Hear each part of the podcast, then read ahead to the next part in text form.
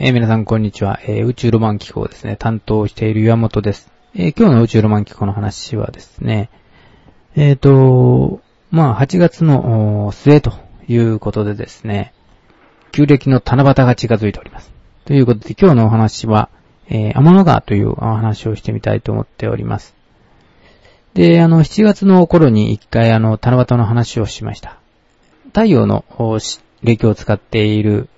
七夕なので、えーでも8月の末のですね、七夕というのは、まあ、旧暦の七夕ということになっています。で、どうしてですね、あの、太陽暦の七夕が良くないのかと。まあ、良くないというわけでもないんですけれども、まあ、天の川の位置がですね、非常に、えー水平線近くにあって、えー見つけにくいと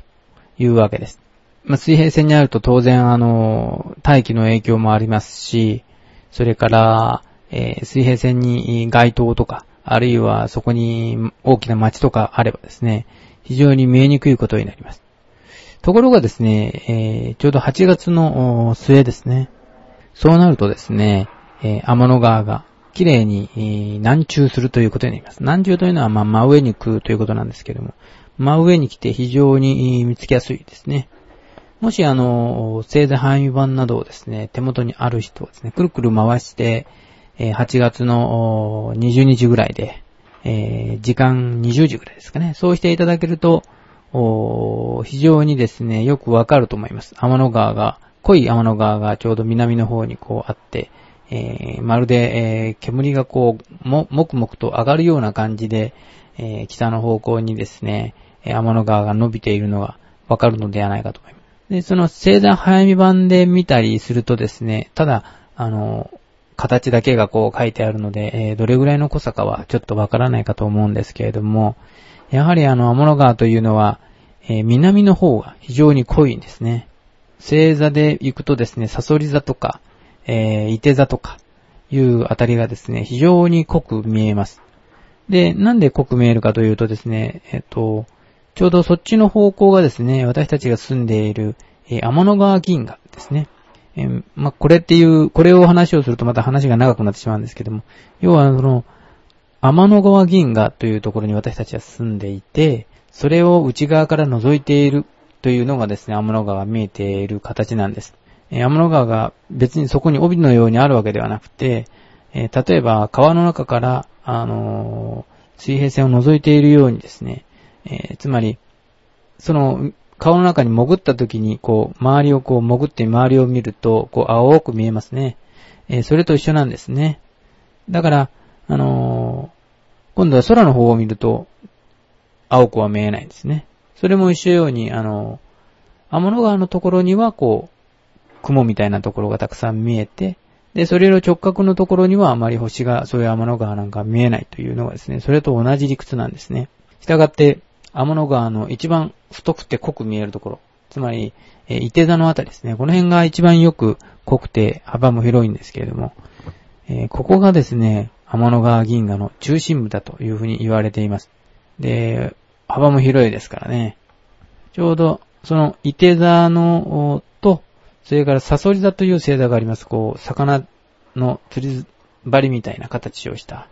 えー、サソリ座という星座があります。この中間あたりにですね、えー銀河系の中心部、つまり天の川の中心部があるのではないかというふうに言われています。そこにはあの、えー巨大な、えーブラックホールがあるのではないかというふうに言われています。で、三列状の中、こうガスを吹き出しながら、こうぐるぐる回転しているのではないかと言われているんですけれども、非常にでかいですね、えー大きなやつらしいです。まあ、あの、普通の望遠鏡では見えませんけれども、今はあの、電波望遠鏡というのがあってですね、えーそれで観測すると中心部がよく見ることができるんだそうです。つまり、あのガスの中でも、電波望遠鏡の場合には見えるということなので、その成果によるとですね、やはりあのブ、ブラックホールらしきものが中心部にはあるようです。えっ、と、まあ、天の川をですね、見る方法というのをまたおさらいしてですね、また皆さんも挑戦していただければいいと思うんですが、まあ一番、えー天の川を、えー見るための条件としては、まあ30分ぐらい外にいるですね。これがあの一番大きな条件だと思います。で、これ30分ぐらい外にいることの意味はですね、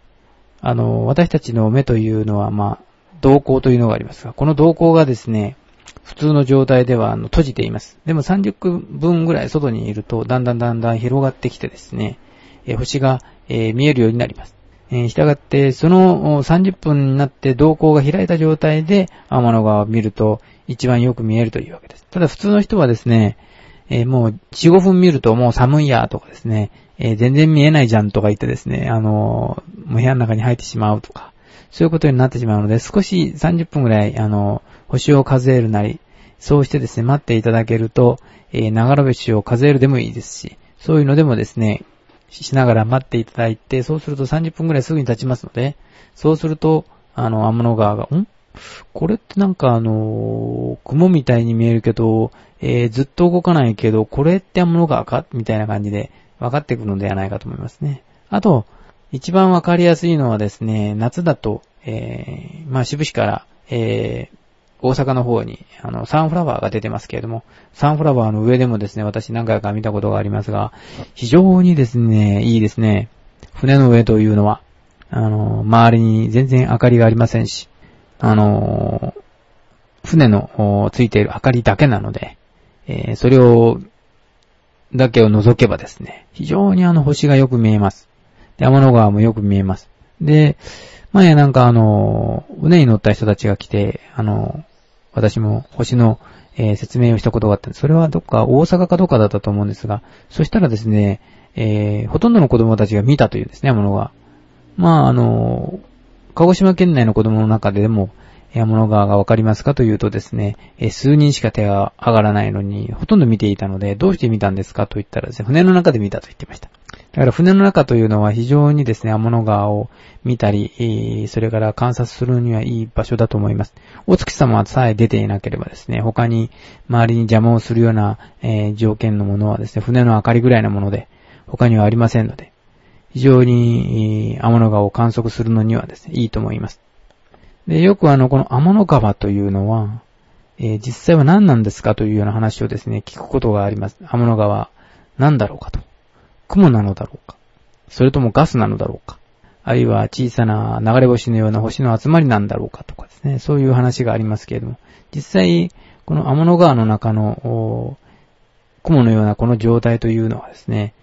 えー、そうですね、えー、太陽も実際はですね、あの、天の川の方から見たらですね、雲のように見えるんです。だから遠く離れると太陽であっても雲のように見える。ということなので、つまり、えー、雲自体も太陽であるということなんですね。つまり、私たちが実際雲のように見えて、で、伊手田の周りにはたくさん雲のような、あの、ものがたくさん広がっていって、これってなんかあの、雲が広がったように見えますけれども、えー、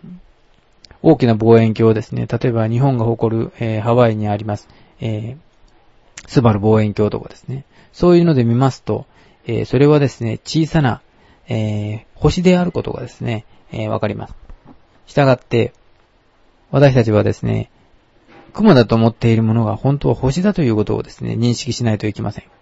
あいわということは、あそこにはたくさん星があって、あれには多分、小さな星がですね、周りを回っている可能性があります。ということは、えー、そういう地球のような惑星がですね、えー、たくさんあってもおかしくはないわけです。で最近ではですね、このように遠い、あのところのですね、えー、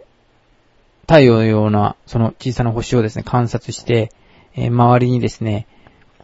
惑星があるところがですね、いくつか候補が上がっていますね。実際あの、ペガサス座の中にも、えそういう星が見つかっています。これからも、だんだんだんだんですね、精度が上がってくれば、もっと小さな、え惑星が見つかるのではないかと思います。今見つかっているのは、木星型のですね、結構大きな、えー、それも、その太陽に非常に接近したですね、まあ、金星ぐらいの位置で非常に大きな、えー、木星のような星が回っているのがたくさん見つかっていますけれども、これからはもっと精度が上がれば、えー、地球のような軌道のところに小さな、えー、惑星、まあ、なんというんですか、こういう岩石があるような惑星ですね。木星の、というのはガスの惑星なので、ああいうのでは、あの、え植物とかですね、動物とかが住めないので、やはりあの、地球型の、岩石型の惑星ですね。まあ、地球型惑星とでも言うんでしょうか。そういう惑星のところでないとですね、えー、良くないので、今からはそういうのが徐々に、えー、精度が上がってくればですね、見つかるのではないかというふうに思います。えー、さてですね、この辺で、えー、今日の宇宙ロマン機構の話は、えー、終わりたいと思います。で、番組へのですね、ご意見、ご希望はですね、検索サイトで宇宙ロマン機構と、えー、入れていただきますとヒットしますので、そこにブログが出てきます。えー、ブログにですね、お問い合わせのボタンがありますので、そこに何か書いていただきますと、えー、私に届くようになっております。